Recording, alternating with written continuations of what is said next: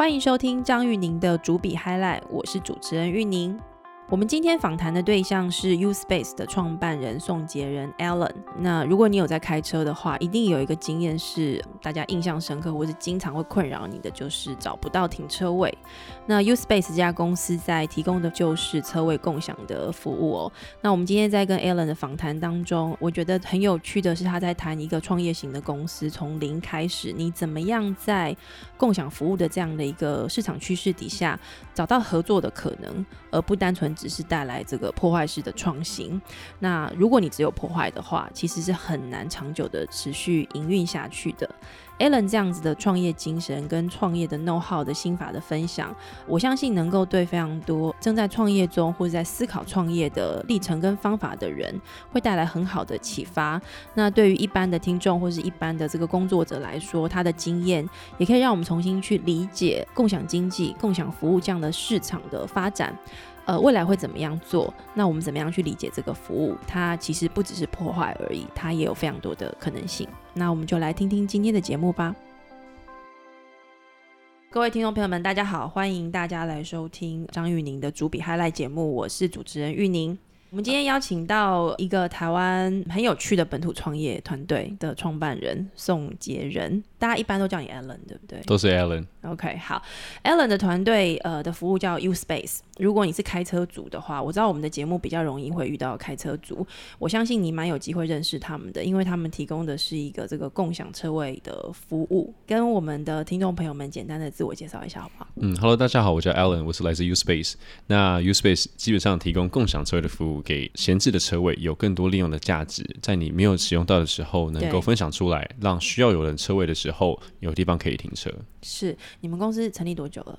成立两年又五个月。两年五个月，所以是今天现在是二零一九年嘛？所以其实你们实际成立是二零一七年，一六年年底。因为我认识你太久了，所以当你刚刚跟我说两年的时候，我就想说，哎，那所以我是在你们刚成立没有多久的时候，是没错，就就认识你们的团队，对不对？对，是你可不可以跟我们的听众朋友解释一下你们的服务性质是什么？因为停车这个服务，其实在市场上它不是一个新东西，嗯，那只是说大家可能有个感觉，就是呃，车位不好找。或者是说停车费很贵，比如说像我在开车嘛，但如果要去百货公司逛街，我是不太会开车出来，因为停车费真的非常昂贵，特别是周末的时候。对，那你们的服务是停车共享。概念上大概是什么样？呃，其实我们目标的族群哦，其实是一般的私人车位。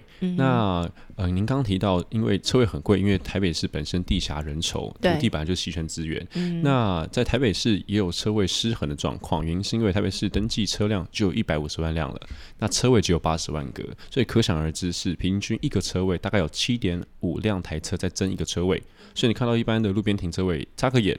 对，可能就被停走了。对，那一次找车位非常非常的不容易。Uspace 看见的其实是市场上的痛点，那还有缺口的原因是因为大部分的车位属于私人车位，占了七成。以八十万个车位来说，我们看到私人车位占大部分的整个 market size。也就是说，八十万乘以百分之七十八，七五十六，大概有五十六万车位是私人使用的。没错。然后这五十六万个车位可能就给五十六万台车。固定使用，固定使用没有被分享出来。嗯那我们去看私人大楼或是私人车位，百分之四十的时间属于闲置。嗯那这个闲置时间其实就很可惜。所以通过平台的方式，我们把它 share 出来，知道他什么时候车位主什么时候回家，让使用者可以放心的停车。那这是我们想要做的媒合。所以你们就有点像是这个停车位的 Airbnb，嗯，可以这样概念对不对？那停车费的价格谁决定？呃，Uspace 会提供周边的 fare rate。比如说周边一盒是四十块，我会告诉我的 supplier 在设定车位的时候，我会告诉你两边周边两公里的均价，那你可以自己决定你要稍微贵一点还是便宜一点点。那在台北市都可以定到四十到六十之间。那通常我们的呃 supplier 都很可爱啦，都会定个比如说啊六十三，哦，不定 他故意故意不要整数二十九差一块钱比周边便宜。那因为我们以分计费，所以就算跟周边一样都三十四十块的时候，对，它其实对消费者是比较合理的哦，不会因为你多五分钟对而被收半小时或一小时的费用。OK，因为我也是你们的用户，谢谢谢谢。可是你知道，我觉得还是不是很好找哎，是不是车位的供应这一端还是没有那么容易？没错，因为。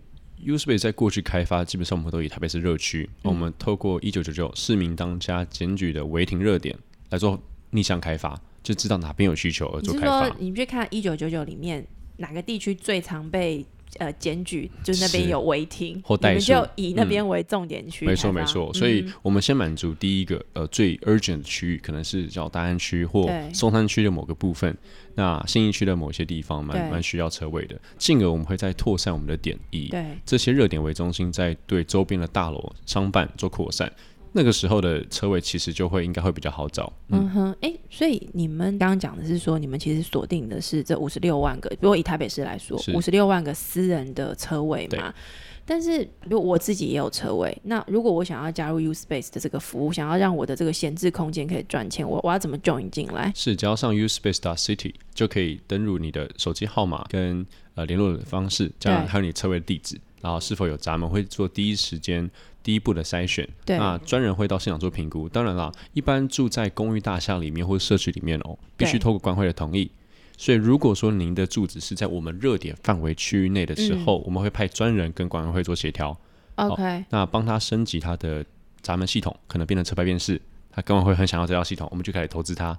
因为投资，我们我们认为是赚得回来的。共享车位基本上是没有所谓的成本，没有土地成本。我我确定一下，你的意思是说，假设假设我住的地方刚好在你们所选定的热区，就是说违停特别多的、被检举特别多的这些区域。然后呢，但是我住的大楼是有管委会的，也就是说，我们家的停车场是要进出要管制的嘛？是。那你们会派人去跟管委会谈判这件事情？没错。而且你们会负责让这个，你们会投资让这个可能让这个匝道变成是这个号码车牌的这个辨识形式。没错，它就进出比较容易管控。是，因为它过去可能遥控器也容易不见，而且遥控器其实安全性很是非常非常的低的，因为遥控器可以给任何一个人都可以进到大楼里面，所以其实透过车牌辨识，它的安全性其实会提高，变成管委会想要的一个工具。那我们怎么知道这个车位现在可以用，或是说有没有被人家订？因为我知道你们的用，你们的服务其实，在假设我今天是想要停车的人，那我其实下载 U Space 的这个 App 在手机上面，然后我在开车嘛，那我就在上面找位置，然后我就说，我好像是先预约，对不对？预约好了之后，我就到那个地方去停车。可是那我怎么知道这段期间车位不会被人家停走？哦，因为我们每个设备、每个车位上面都会有我们的 I O T 的地锁，嗯哼，所以你把车位锁住了。地锁就不会降下去。嗯，你可以提前半小时、一小时，甚至在东区有人前三小时，像礼拜五，对，预约时间会达到两小时。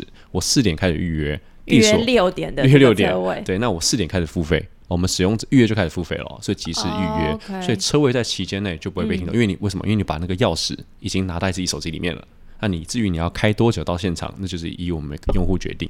也就是说，我车子还没到，但是我就是直接把这个空位给 book 下来，给锁定，然后我就开始付钱。如果我真的那么需要这个位置的话，其实我做你们这基本上就供需原理嘛，就是说，如果消费者真的那么需要，他是愿意提早把这个位置给 book 下来，然后付钱给拥有车位的这样子的用户。因为我们有个地锁，所以车位锁住了就不会怕被人家停走。对你那个地锁其实比较是偏向这个硬体产品，那是你们自己研发的吗？呃，目前因为中华电信的关系哦，对啊，跟中华电信。有非常深度的合作，是，所以目前从过去的蓝牙到现在的 NB-IoT，我们是跟中华电信还有 Orin 的一家威力工业 MIT 的厂商一起共同研发的晶片，就是我们台湾自己做的。因为我在蛮久之前的这个报道，好像有看到你们那个地所里面的晶片，曾经跟中国的一个公司叫中国钉钉停车，是不是合作？是的，这个是过去的状况。对。那后来跟台湾的厂商合作，因为我们发现使用蓝牙的，当然蓝牙有一些好处啦。第一个是很便宜哦，第二个是呃，任何手机其实都可以做使用，因为蓝牙它的呃需求其实是蛮低的，所以任何地方没有讯号，蓝牙都会通。那我们发现呃有些。呃，公司在营运上面哦，蓝牙没有办法透过远端的方式做控制的时候，其实对我们人员运营上是负担。那也刚好达到中航电信 NBLT 这一波建设的基础跟推广，所以 Uspace 就趁这个机会升级所有的蓝牙晶片，变成 IoT 物联网晶片。它的差别是什么？我猜我们有些听众朋友不是那么了解这件事情。OK，那蓝牙就是透过呃十五公尺到三十公尺的范围，可以感应到有点像车用的蓝牙听音乐一样。对。但如果是升级 IoT 的部分的话呢，有点像把这个设备里面放了一张 SIM 卡，它可以像手机一样做远端的控制，甚至这个地锁可以跟任何，比如说车辆来沟通，手机沟通，电脑来沟通，所以通过远端的方式提升我们的管理效率。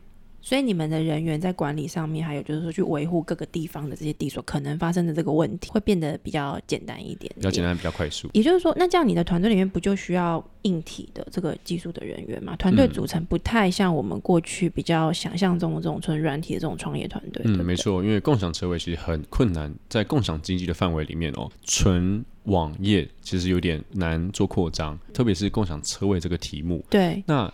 如果说你没有把车位管理好，那你就很可能会造成城市管理者的负担。对，因为民众的车位会被他乱停，他乱打一零。我们在谈共享前，我们先把设备做好。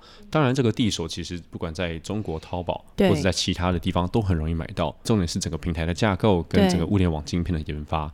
新创不应该把所有的资源都放在硬体，的确，所以要适时的把这些 effort 放给你的策略伙伴，让他去做。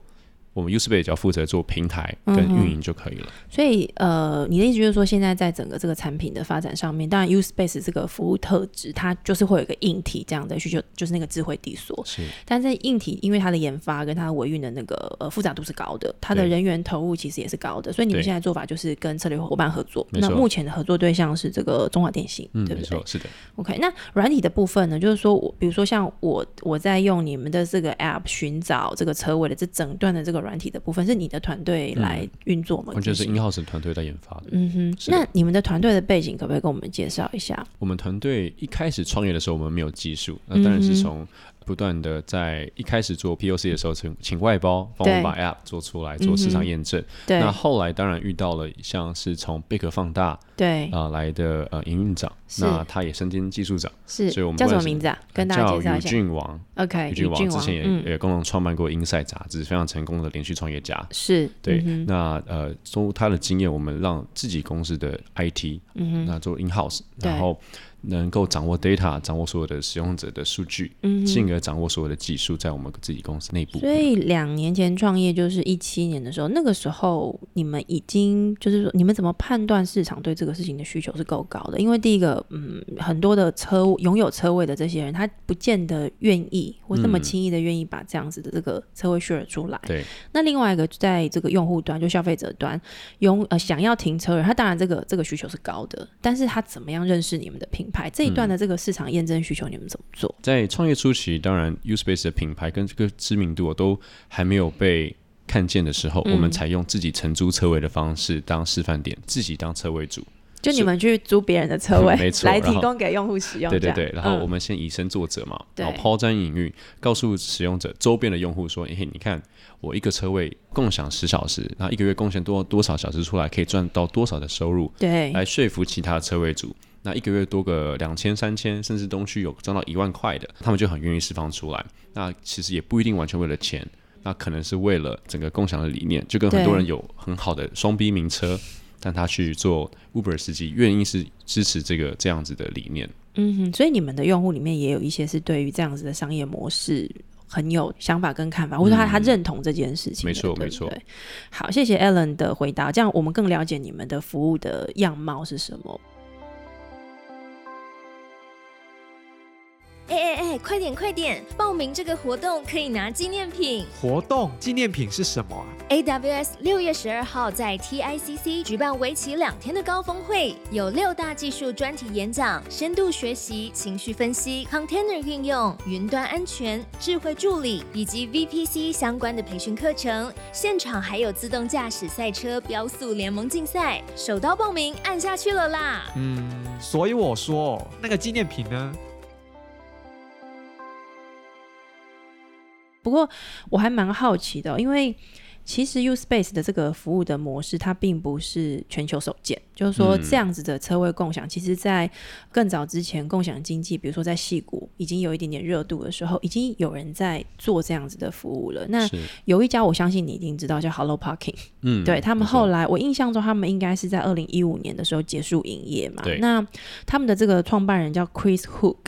他其实，在 Medium 上面曾经写过一篇文章哦。他在一七年的时候写文章，去回想说一五年的时候他们到底为什么会失败这样子。那我对于他那个文章里面有个呃说法，我我印象很深刻。我一直在想这个事情到底是鸡生蛋，蛋生鸡的那个缘由是什么？因为 Chris 说他后来回想，他觉得这个事情没有成功的原因是因为市场还没有准备好。嗯，那他们在想这个服务的时候。花很多时间在想说，哦，我如果可以能够让这个有车位的人把这个空间提供出来，那不是很好的一件事情吗？但是呢，拥有车位的这些这些车位主，他可能还不知道或不习惯把他的车位建出来，特别是有些人，他其实那个车位是在自己住家附近，或在甚至在自己家旁边，他可能就会担忧这样的服务是不是是不是可行的。或者他在文章的最后呢，他就说呢，我们当时没有去发展市场。但市场也还没准备好，他认为那个模式在一五年的时候是不可行的。那你们是一七年的时候成立的嘛？是，你觉得霍克的说法你会怎么看？再来就是说，你觉得他当时遇到这个挑战，现在还是存在吗？嗯，完全认同他的说法，因为呃，其实成立公司在二零一六年的十二月年底哦，对，其实我们研发从二零一五年的就开始工作对，就就开始在设备整个市场，的确那个时候市场。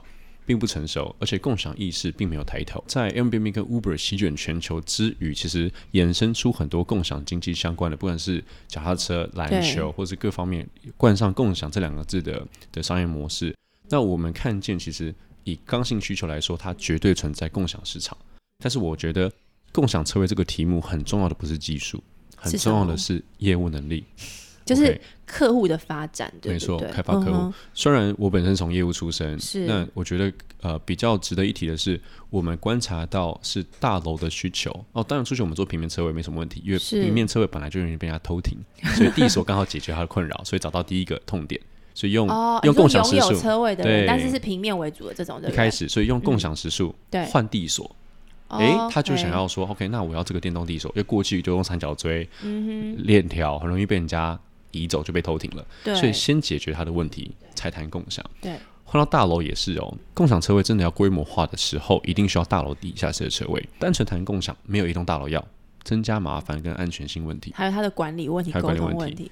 但如果今天谈到管理的工具的时候，大楼耳朵会亮，会亮起来。原因是因为大楼本身有没有停车需求？有，就像我今天来 Take Orange，对，那地下室的车位。Take Orange 可能有租个几个，好，或者是其他公司很好，在地下室可能有月租车位。是，那地下室又有临停，那临停很常被停满，那怎么办？月租车位的空闲就变成可以做动态媒合的一个机制，所以大楼不仅拿到免费的车变车系统，又可以增加大楼的营收。透过信任机制的建立，所以我今天来会客室这边或 Take Orange 被授权的时候，有个开通码，就可以产生动内共享，不一定是一定要户外，所以这大楼只有三营。它并没有造成大楼其他安全性的风险。但你一开始你就发现，还是说在这个整个发展的过程，然后透过这个业务的谈判跟沟通，理解到你的客户其实有这样子的可能个痛点存在。嗯，没错，这时候就要感谢跟几个团队做一些。合作，那确实，呃，不同团队在开发不同的 solution 的时候，我们发现，呃，我们综合起来的 solution 其实相当完整，就有关洞内共享的部分。那这个是的确非常非常多大楼都想要这个系统，所以我们发现市场的确在二零一九年的这个时候，普遍接受度很高。像最近这个电动车很流行，电动车的这个充电也是一个停车位需求。你们的你们的服务跟这个事情有相关吗？呃，我们在看到不管是特斯拉，或者是不管是现在的 Porsche，还是呃 Luxon，都推出了电动车。其实我觉得。原因是因为第一个是法规面哦，在二零三五年要停止制造所有的汽油车嘛。你说现在政府压力很大，经济部压力很大，所以传统的加油站基本上我我认为可能未来会变成充电站。是。那从现在开始慢慢充电车的。数量提升之后，各家的大厂都在布局它的充电桩，所以会有尴尬情况，就是说大部分车辆还是汽油车，对，不过充电车会混着去停车场需要充电的需求。对，我们在那个百货公司台北市，如果大家有在逛那个星光三月百货楼下，就有好几个这个特斯拉的充电桩嘛，没错，对，嗯。那我们看到的痛点是，常常是有汽油车，可能是。呃，不小心会占用到一些充电桩的一些车位。对。那其实，在过去哦，呃，是比较难做管理的，你没有强制力。嗯哼。呃，原因是因为一方面也是不能收电费的关系了。不能收电费？你是说那个充电桩的这个充电不能跟车主？收电费哦，嗯，也那当然可以用停车费的方式来做收取，不过不能直接收取电费。原因是，嗯，因为目前只有台电能够买卖，这是法规问题，我们的这个电电业法的问题。对，那当然绿电通过之后，或者是电业法呃松绑之后，我觉得是非常有机会的。嗯哼，那在这过渡期当中啊，其实呃 Uspace IoT 所就可以针对这些充电桩车位达到有效的管理，不让那些汽油车可能停错。当然你要停也是可以，不过它可能要付比较多的停车费用。那再来呃买充电车的呃充电车的人可能就比较愿意去再支付额外的那些停车的费用。对，因为他其实在这个过程里面，对这个拥有这个停车格的这个业主来说，比如说我们刚我刚刚讲这个星光三月为例好了，假设他是你们的这个客户的话，他可能可可以透过这个方式，第一个管理那个车位，是；第二个是说他可以确保这个车位的用户是真的需要充电的人，没错。然后呢，同时也可以在这个过程里面合理的收到这个原本的这个电费的这个成本。的，价格回收对不对？没错，这个是今年推出的吗？还是是二零一八年的时候就有了？是今年推出的。OK，所以是最近才才发现的一个需求。你刚好提到一个蛮重要的重点，就是说二零三五年嘛，我印象中是二零三五年，呃，经济部。政策上面是要让我们整个这个车都是电动车这样子，对，那它一定会在加油跟充电这个事情上面有一个很大的翻转，要要去工作。那据我所知，其实中油跟台电他们现在就在针对这个事情上面有一些呃，我们说讨论好了啦，就是说两边正在想说，那那接下来我们应该要怎么分呢？这样子，那但是它的确有一个在。使用上面的问题需要解决，因为我们现在去加油站加油就是开过去，然后那个油冲一冲就就走了这样子。可是现在的充电，我们不知道未来充电技术会怎么样，它可以多久时间把一台车充满？可是它就是需要一个位置。是你车子就得停在那个地方，而且还有个位置，然后呢，你的这个充电的这个才有办法跟你的车子做这个结合嘛。所以这个这个模式其实是现在还不存在的。没错。那你们的模式其实某个程度已经在协助重新发明这样的一个商业模式，对不对？因为充，因为以前加油可能只要三分钟，然后就走了。对。那现在大家可以想象，所有的车辆都必须充到好几个小时的时候，量体充电桩的量体就变得很重要，所以要把。要藏富于民，要把所有的武器藏于民间，所以到处不管是商办大楼或是一般停车场，还是那一五年开始研发嘛，那一六年底公司成立，开始做一些服务的尝试、市场的测试，到现在一九年，其实大约有三年多，快四年的时间，对不对？你你会觉得这到第四年，现在 U Space 的整个营运发展，包含跟市场之间的理解距离，包含你们的服务的这个呃相对成熟度，solution 如果现在没有 ready 好了，完整的阶段了，嗯，我觉得这。这个 moment，当然我们不管是设备还是技术都在与时并进啊。嗯只是说我们发现这个市场的接受度越来越高了。嗯当谈共享的时候，大家不会露出疑惑的表情，反而是想要了解你们是怎么做到共享。这个好像要感谢 Uber 跟 Airbnb，对不对？对，再次再次感谢他们。是，可是我觉得共享车位比较少听到关于法规啊，或者说产业之间的冲突。但你刚刚回答让我们很了解，相对了解的这个共享车位的这个产业的面貌。可是它还有另外一面，是你们跟其原本的这个停车行业的业者的之间的竞合关系。因为我们从 Airbnb 或者是从 Uber 的这类型的这个共享服务来看，它跟传统的业者是有一种 conflict，有一些冲突在的。那你们怎么解决你们跟停车业者之间的这个关系呢？你们是在抢他生意吗？哦，当然啦，在你公司做小的时候，对，大家不会当一回事。对，当你有市场规模的时候，大家都会把你当成一个竞争对手。对，但我觉得这个是呃，不同 founder 不同的呃 mindset 不一样，嗯哼，会产生不同的竞合或是合作关系哦。嗯哼，那先谈谈。台湾的新创公司有关做停车相关的 App，对，我们怎么做串接？嗯哼，大家可能会认为，不管是停停车大成功也好，或是车马几也好，对，那会不会是跟 u s p a 的竞争对手？嗯，呃，跟大家分享一下，其实我们对现在停车 App 来说，其实我们算它的供应商，我们也是停车位，只是我们是很零散的私人车位。我也是一个嘟嘟房，我也是一个台湾联通，只是它是私人车位。嗯哼，所以其实不管大成功或是车马几。对我们来说是合作的关系，百分之百合作。只是看说从车马景或大成功跑来的订单，我们怎么做分润而已。它是有一个渠道。哦，就你们其实有点像大家一起把这个市场大饼做大。我负责车位开发，他负责把用户导流，我们各用自己的努力在自己的市场那边。你刚刚提到很重点。停车场业者怎么看我们？对，OK，那先再次感谢哦，我们姚静 Uber 跟 Airbnb 哦，他们其实树立了很多不错的榜样，不管是 Uber Taxi 或是 Airbnb 在其他跟 Hotel 的合作，我们看到一些机会，所以我们创业的 Day One，我们找的 Mentor 不是一般的创业导师，我们找的 Mentor 是停车场业者，我们请教他这个市场。所以你从第一天开始就把这些业者拉下水就对了，就说干爸 干爹就这样开始叫。当然这是其实业务手段了，不过在这边我们也跟也不吝啬跟大家分享，不管是嘟嘟坊哦、欧特仪对，或或是像联通，就是大家现在很常在路上看到的这些大的停车业者品牌，每一家都是 U Space 的合作伙伴。所以你们跟他们的关系是什么？OK，反问大家一个问题，嗯，一般的停车场业者会不会有月租户？应该有吧，我常常都会看到有。没错，就是说，哎，B one、B two 月租层，临停请到 B 三跟 B 四，对对对，本栋大楼就是这样子。OK，所以我们看见临停成满的时候呢，月租户对很多时候是空闲的。嗯哼，那你怎么去说服停车场业者跟你合作，创造他月租户不在的时候的价值？对，这就是 U Space 可以提供的系统。所以对于停车场业者来说，U Space 不仅是帮他赚钱的工具，更是。有效利用他们闲置车位的管理系统。诶，那这样你们需要跟那个租那个月租的那个租用的这个人也一起谈判嘛？就变成是三方合作。没错，所以第一个停车场会改他们的合约，OK，然后改他们不得转租的合约，变成可以转租，但不一定限定第三人。原因是因为你创造它的收益了，所以它不一定是限定同一个人不能转租。所以第二改合约，传统停车场业者其实看到这件事情，我觉得他们是怀抱 open mind 的雄心的。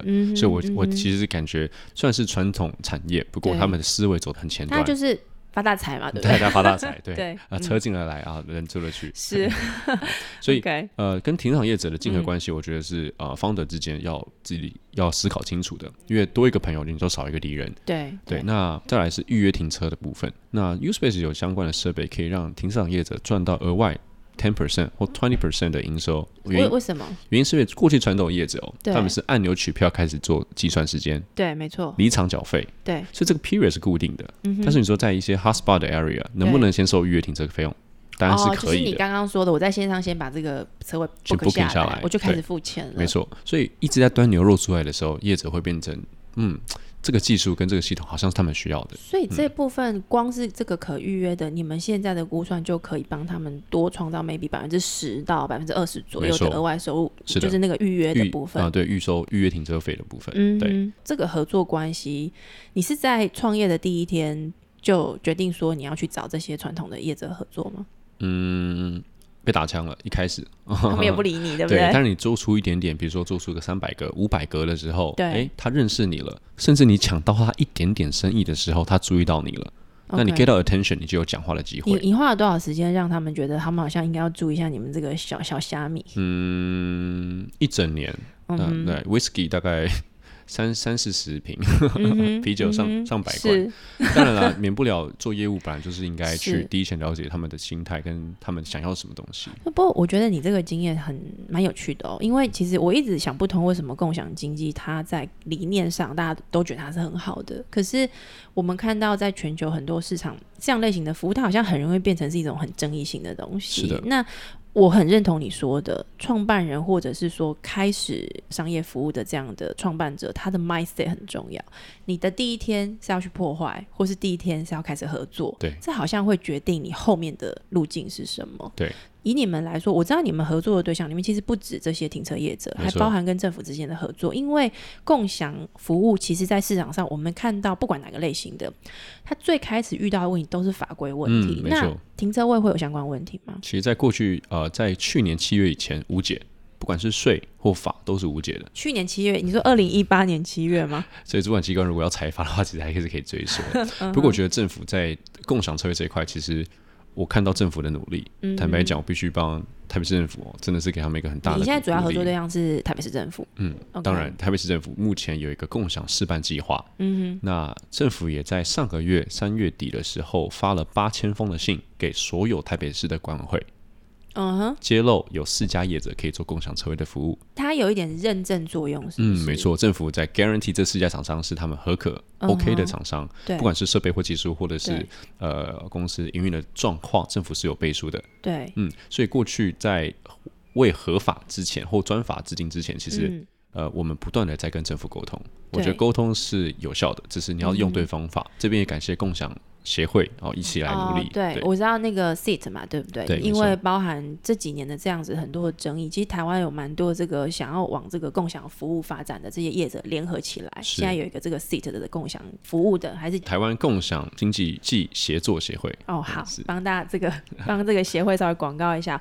这个协会其实聚集了蛮多的业者。那你是说透过这个协会也跟台北市政府一起讨论怎么办，对不对？你刚刚有提到一个东西，我相信有很多人是很在乎的，就是税务问题。因为过去比较大的争议就是说，在这个过程里面，因为他赚钱的模式不一样，赚钱的人也不一样。可是大家都会很在意一个事情是，哦，好啊，那政府也会在这个过程里面收到税吗？当然有缴税，有保比，这个蛮重要的。嗯，那我们创业 day one 就缴税了，原因是因为我们第三方支付完全逃不掉哦，所以这一定得缴税。嗯那车位组怎么报税呢？嗯，啊，那财政部在呃。今年对。啊，今年应该是两个月之前，年前年后左右，其实有颁布一个正式的一个公告，就是说共享您家的车位哦，当然要取得政府的许可跟登记证哦，共享车位登记证哦，这个是要去做登记的，没错，厂商业者要负责协助地主或是产权持有人或管会做申请。有这一张证，特别是才一区一证，所以说大安区有一张证，其他的车位造车列管。哦一天不超过八小时，一个月不超过两百四十小时，嗯哼，都认为自都会被列为自用，不会被课征房屋税或是地价税，不会被课征营业税。就是说。你虽然把你的这个车位，你家的车位拿出来共享，赚了一点点钱，可是只要不要太多，就是它不会认列成是多余的这个收入，然后再课税这样。没错，所以政府在这边其实是是说，他给了一些空间了，对不对？没错，没错。所以我这边也在感谢柯市长。我觉得这有点像租税优惠，耶，就是说，如果我们想要鼓励一个产业发展，其实，在初期，不然我们看最早期的这个台湾的硬体产业，它其实都有一个租税优惠制度，就是它鼓励大家投入这个新的事业发展，去测试出比较好的做法。所以他就跟你说，那你这段期间。只要你不要过头，然后大家觉得你没有赚很多，我们给你一些租税优惠，因为在这个过程你会投入更多其他的的心力去让这个服务变得更好。是，这是类似的东西。对，呃，目前是免课征嘛，就是不用再额外缴其他的税负。对，但是我们想要争取的是减税。我们更想要的是，政府应该是奖励民众提提供车位出来。原因是因为，台北政府每开一格停车位哦，不管征收还是做建制，成本是两百万。这是政府的成本，政府的成本就两百万。所以，与其花两百万人民纳税钱，不如把既有的车位释放出来。对，OK，这我觉得这是政府看到的痛点。那他们目前在这个事情的看法怎么？柯市长也多次在不同的直播上提到，呃，四 U，对，从 U Motor 到 U Car 到 U Park。对哦，这个几个你们就是算 U Park parking 的这一段，U Parking，所以政府在这边其实思维也走的蛮蛮前端的。可是这我忍不住想追问，因为你知道停车场这个服务在市场上，它其实跟房地产的这个整个产业的发展是高度相关的。没错，对。那你们如果用这个方式来提供服务的话，除了我们刚刚讲的这个传统这种大型的停车业者的品牌之外，你们还会吃到别人的一些利益吗？或者是说产生一些我们过去没有想到的一些冲突？当然，既然停车的人都是一样的，只是一个停一般临停，一般停私人车位。但是，其实我们看到共享车位或是共享经济，其实它最最核心的价值，嗯，是那些没有被满足的市场。是停车场业者，其实外面排了一堆车，停不进去的时候，对那些车辆，其实造成地球的负担，或是整个交通的阻塞，因为停车的关系找不到车位。路上百分之三十的车辆都是抵达现场附近再绕行，再找停车位。我我最常干这件事，所以我很不爱开车。是啊，对。所以说，呃，对于停车来说，我们其实是满足他那块不能被满足的市场。嗯。那你说有没有冲突？也许会有冲突。可是如果他的利益。大于冲突的时候，对，我觉得大家是比较乐见其成的。嗯哼，你你刚刚讲的这整个经验呢，我觉得完全符合我刚刚讲的这个 Chris Hook，就是这个呃 Hello Parking 的创办人，他在前几年写的那个文章哦。他整篇文章他讲到最后，他就说他们有一件事情他们没有做好，他说他们没有去发展客户。那所谓的没有去发展客户，他的意思是说，他没有走出他们的 building、他们的大楼、他们的办公室，去跟所有他们想要合作的对象聊天、沟通、理解他们想要什么。那这个是他的团队在把公司收掉了之后，他自己深自反省他没有做好的地方。那台湾创业圈这几年已经培养出一些很不错的共同的创业经验，大家彼此会分享嘛？我觉得业务发展跟客户发展这件事情其实是。最难的，它非常难。它的难是说，你要走出去，而且愿意吃闭门羹，是 对不对？然后呢，你在这个过程里面，你要从这个你想要合作对象的痛点里面，找到跟你原本这个服务的这个核心初衷、核心竞争能力相合的地方，那个非常难。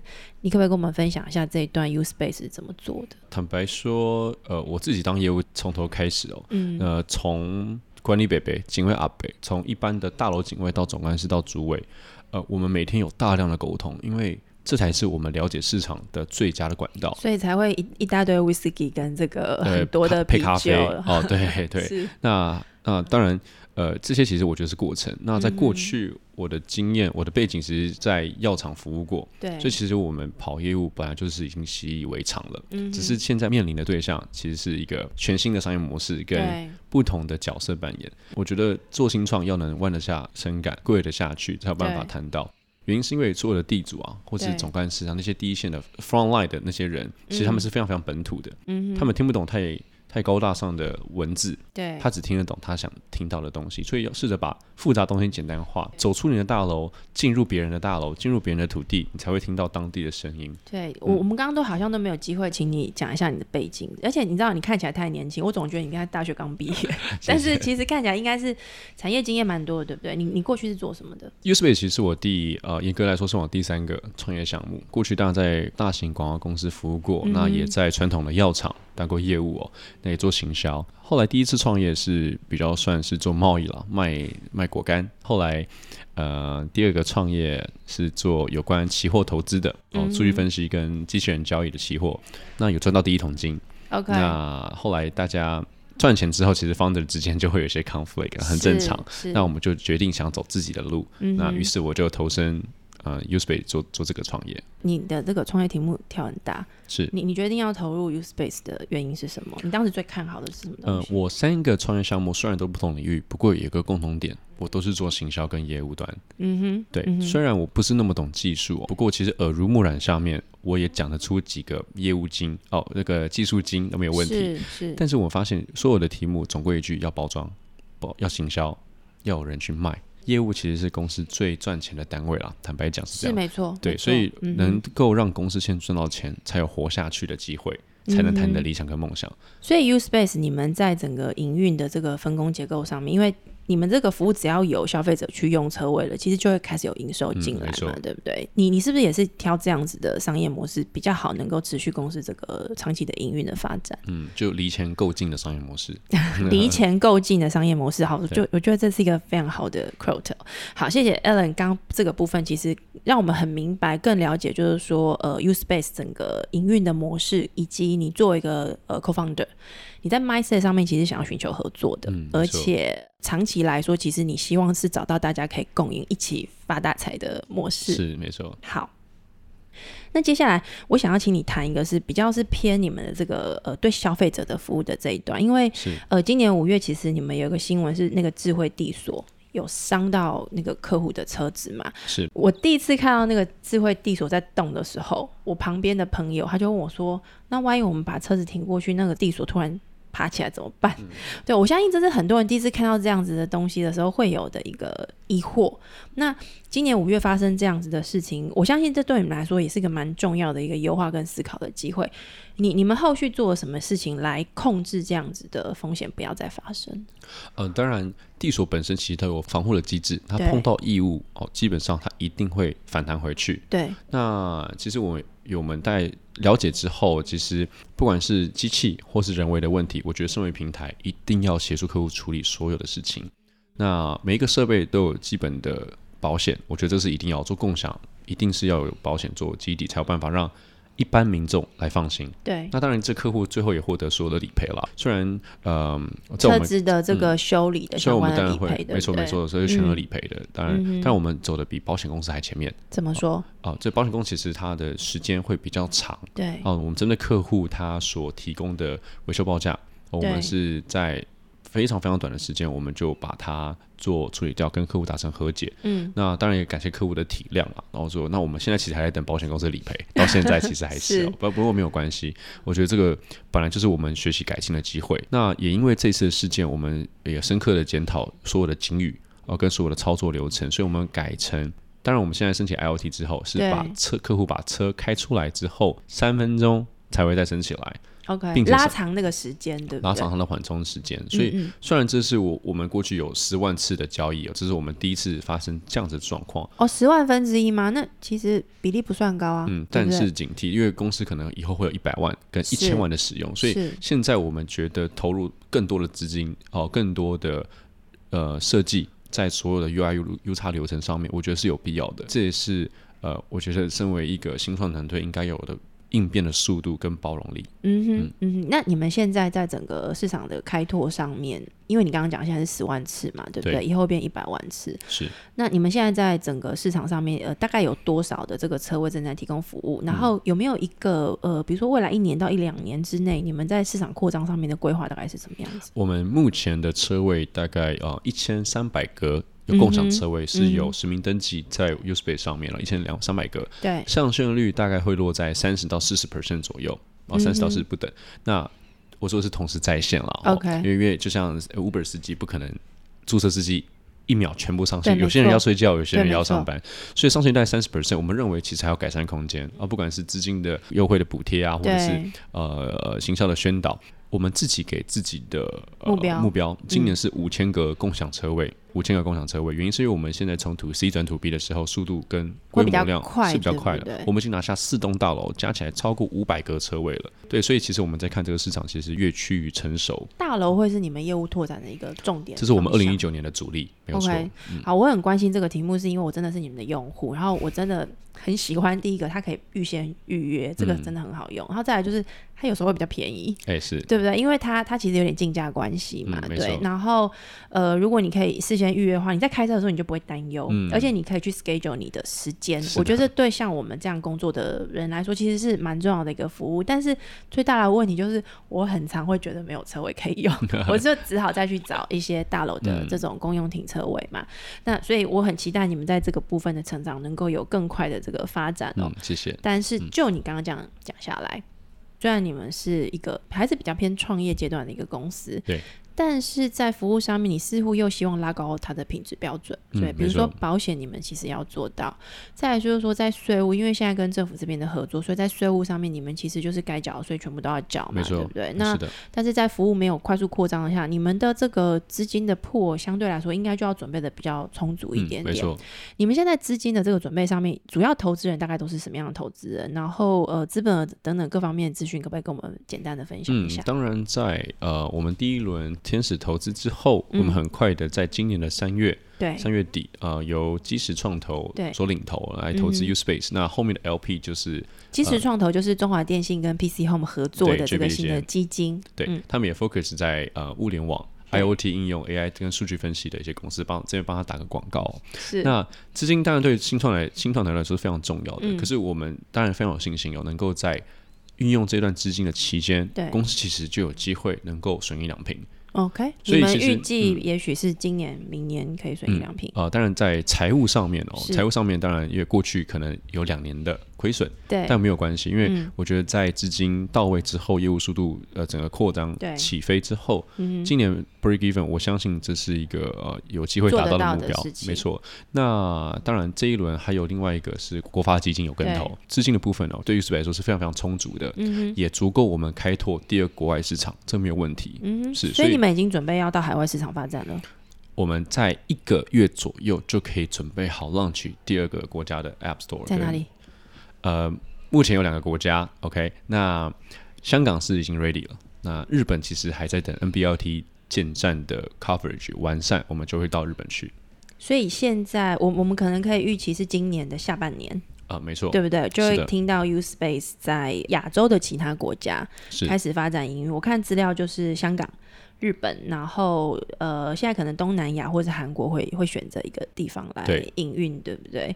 在开拓海外市场这个部分，可不可以跟我们谈一下你目前的规划，跟未来要去开拓海外市场，你的整个团队的组成大概要怎么做？呃，我们在为了做海外市场准备哦，基本上 remote control 团队是很重要的。嗯，那因为 Uspace 在过去并没有这个经验，对，所以我们其实在今年我们开启了桃园的市场，我们在桃园有远 remote control 一个团队在做营运跟开拓。嗯所以这个会让我们针对海外市场，当然同一个时区啦，会有 remote control 的一些经验。对。那很重要的是，如果是要到海外市场 startup，不要一个人去。不要一个人去。对，当然第一个是找到当地 local 的 partner，嗯哼，然后第二个找到 local 的 manager，能够有一个。也也有 founder 的心，所以你们目前的策略应该是说，不管去香港、日本或者其他地方，其实都是找人家一起合作，对不对？找在地的这个合作伙伴。这个经验是怎么怎么决定的？是有这个前面的 mentor 告诉你，还是说你自己仔细想了一下，觉得应该要这样发展？哦，当然，呃，有 mentor 很重要。我们在 AppWorks 也是第十八届团队，对，里面非常非常多厉害的 mentor 都有海外拓张的经验。那这个是我们呃非常值得学习跟宝贵的教训哦。所以呃，在海外市场很快的是烧钱速度其实。会变得更快，对，因为其他呃其他国家的其实它的每个 cost 是非常非常高的，所以有效的扩张这个速度变成我们决胜的关键。那我们在今年转土 B 市场的时候也是一样，用土 B 的方式从海外市场来做扩张。OK，好，呃，我我相信哦，就是你这样子的计划跟发展，我们会有机会可以看到台湾的这个创业团队哦，或者说创业的这个好的服务，能够有机会在其他的市场能够看到。我觉得这也是过去这几年，其实台湾社会一直都蛮期待的一个事情。至少我觉得在创业圈，我们都很期待这个事情可以发生。最后，我想要跟你聊一个事情哦，因为我看那个报道说，你们今年因为想要前进日本市场嘛，对不对？所以我们在这个二零二零的东京奥运，有机会在日本看到 U Space。嗯，当然是跟一个很大的一个呃汽车供应商来做合作。原因是因为呃 IOT 地所的关系，有机会可以跟自驾车来做沟通。因为自驾车，自驾车它需要找地方停车，对，它没有营运的时候。因为我们知道日本他们的语言其实是会比较相对比较呃弱一点，因为很多的是传统日本的司机，然后他没有办法用英文沟通。可是东京奥运的时候会有非常多的外国人到东京去，没错，会有大量自驾车的需求。这边不破太多梗，不过是我认我认为自驾车它会也会有停车跟靠站的需求。哦，那设备其实能够联网就很重要了。OK，这时候我们就比较理解为什么你刚刚一直强调你们的智慧地锁是 IOT 是的，这样子的一个设备的特性。也就是说，这个智慧地所，所谓那个智慧的那一环，有可能就会在二零二零的时候，我们可以看到它有一些发展。是的，对不对？这很令人期待。是对，所以我们得等，对不对？呃，当然了，台湾一直以来其实软硬体其实都是相当的厉害。那我觉得。台湾要被看见，其实很多种管道。嗯那在创业之余，如果有机会在想公司未来三年、五年，或是 one decade 之后，想要变成什么样的模式？就像 Uber 早期做车主跟车用 passenger 的媒合哦，对，那现在也发展自驾车，对，原因是因为我们都看到未来十年到二十年嗯，AI 技术增加自驾车的威力。嗯哼，也就是说，其实 U Space 的这个服务跟发展比较长远的未来，其实想象上就不只是我们现在看到这样的车位共享。我觉得你们有点像是一个软硬体整合的这样的一个服务，只是说你们的硬体虽然不是团队自由的，可是其实也是跟台湾的本土的这些技术服务商一起合作嘛。对，所以可能会在这一端看到所谓的智慧化城市的服务的发展，它可能的样貌是什么？这个是我对你们的团队跟这样的服务充满期待以及想象的一端。好，那嗯，最后节目你要不要跟大家分享一下，你们接下来有没有这个团队扩张的计划，或是规模，有没有人才的需求，或或者是说，呃，如果有用户，不管他今天是拥有停车位的人，或是呃常常会有这个停车需求的人，他们怎么样认识你们，然后找到你们的服务？也谢谢 Take o r 今天可以让我有机会当共享车位的传教士。